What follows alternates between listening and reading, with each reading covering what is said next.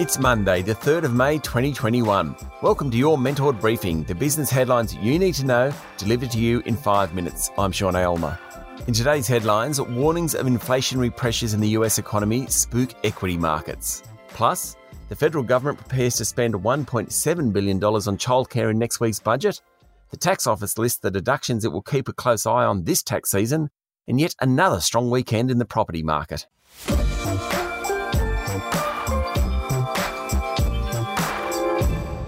Our lead story today, the spectre of inflation in the United States triggered a sell-off on Wall Street over the weekend after figures released showed that labour costs jumped by the most in 14 years, pushed higher by companies competing for staff in an effort to boost production. There's been pent-up demand in the US for several months, and its successful vaccination program and President Joe Biden's $1.8 trillion spending package has the world's biggest economy hopping. Adding to inflationary concerns were comments by legendary investor Warren Buffett, who told Berkshire Hathaway shareholders on Saturday that he was surprised by the US's red-hot economy and warned his company was being hit by inflationary pressures. The 90-year-old said Berkshire was seeing very substantial price rises by suppliers, which was then being passed through to consumers who were prepared to pay for it. With the vaccination program rolling out globally, economies are rebounding. That was demonstrated by last week's earnings outcomes in Europe and the US. Consensus expectations for earnings on Wall Street are now twice what they were about 4 weeks ago. Incredible. I know last week's Australian inflation figures were benign. I know central banks around the world say they're not worried, but there's plenty of smoke in the air when it comes to inflation. Tomorrow, the Reserve Bank Board meets, and while it won't lift the official interest rate, economists will be closely watching what it says. Then next Tuesday, the federal budget will spend up big, and that will put pressure on prices. Inflation will be the story of 2021.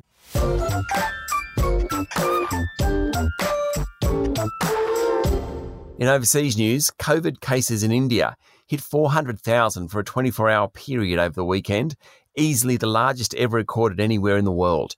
Hospitals are swamped. Vaccines are running short. Oxygen is running out.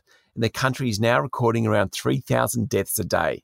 India has now experienced more than 19 million cases and 212,000 deaths. Daily cases globally are now running at about 800,000, twice the level of 2 months ago.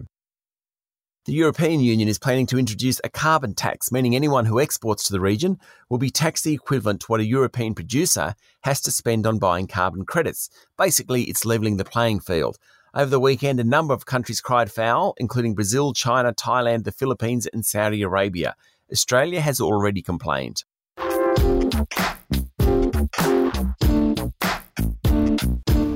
That's the news from around the globe, and this is your Mentored Briefing. Let's go to local stories now. The federal government outlined a big spending childcare package over the weekend, which will effectively pay all out-of-pocket expenses for a family's second child in care. The $1.7 billion project will scrap the current $10,560 childcare subsidies, and parents earning more than $189,390 won't get subsidised at all, according to media reports. The government wants to get more mums back to work, and full details will be unveiled in next week's budget. The Australian Taxation Office said it will focus on work-related expenses, rental properties, and investment gains on shares and cryptocurrencies ahead of the end of the financial year. The ATO expects a sharp fall in car, travel and laundry deductions, given about 40% of Australians were working from home at least 1 day a week during February. The ATO also warned that products that might be in the tea room, like coffee, tea and Tim Tams, weren't deductible at home. Another good weekend for house auctions. In fact, it was a good week, with property data group CoreLogic saying almost 2,900 homes were auctioned across the five capitals for an average clearance rate of 80%. Canberra led the way with a 90% clearance rate, followed by Adelaide. Sydney's clearance rate fell below 80% for the first time since January, while Melbourne was at 77%.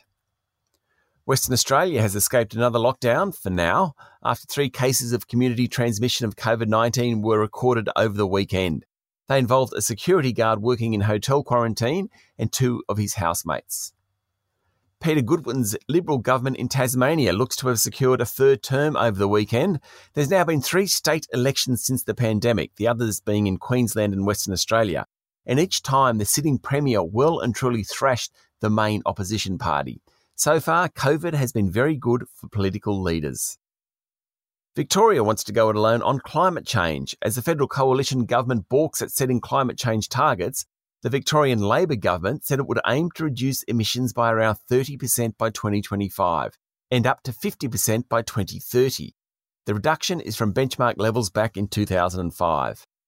And ANZ, National Australia Bank and Westpac all report half-yearly results this week, with dividends likely to return to more normal levels after being cut in 2020. The banks are forecast to announce profits of around $3 billion to $3.3 billion each. That's your Mentored Briefing for today. Don't miss out on any updates from us here at Mentored by subscribing to our newsletter. Visit mentored.com.au to stay up to date on all the latest. I'm Sean Aylmer. Have a great day.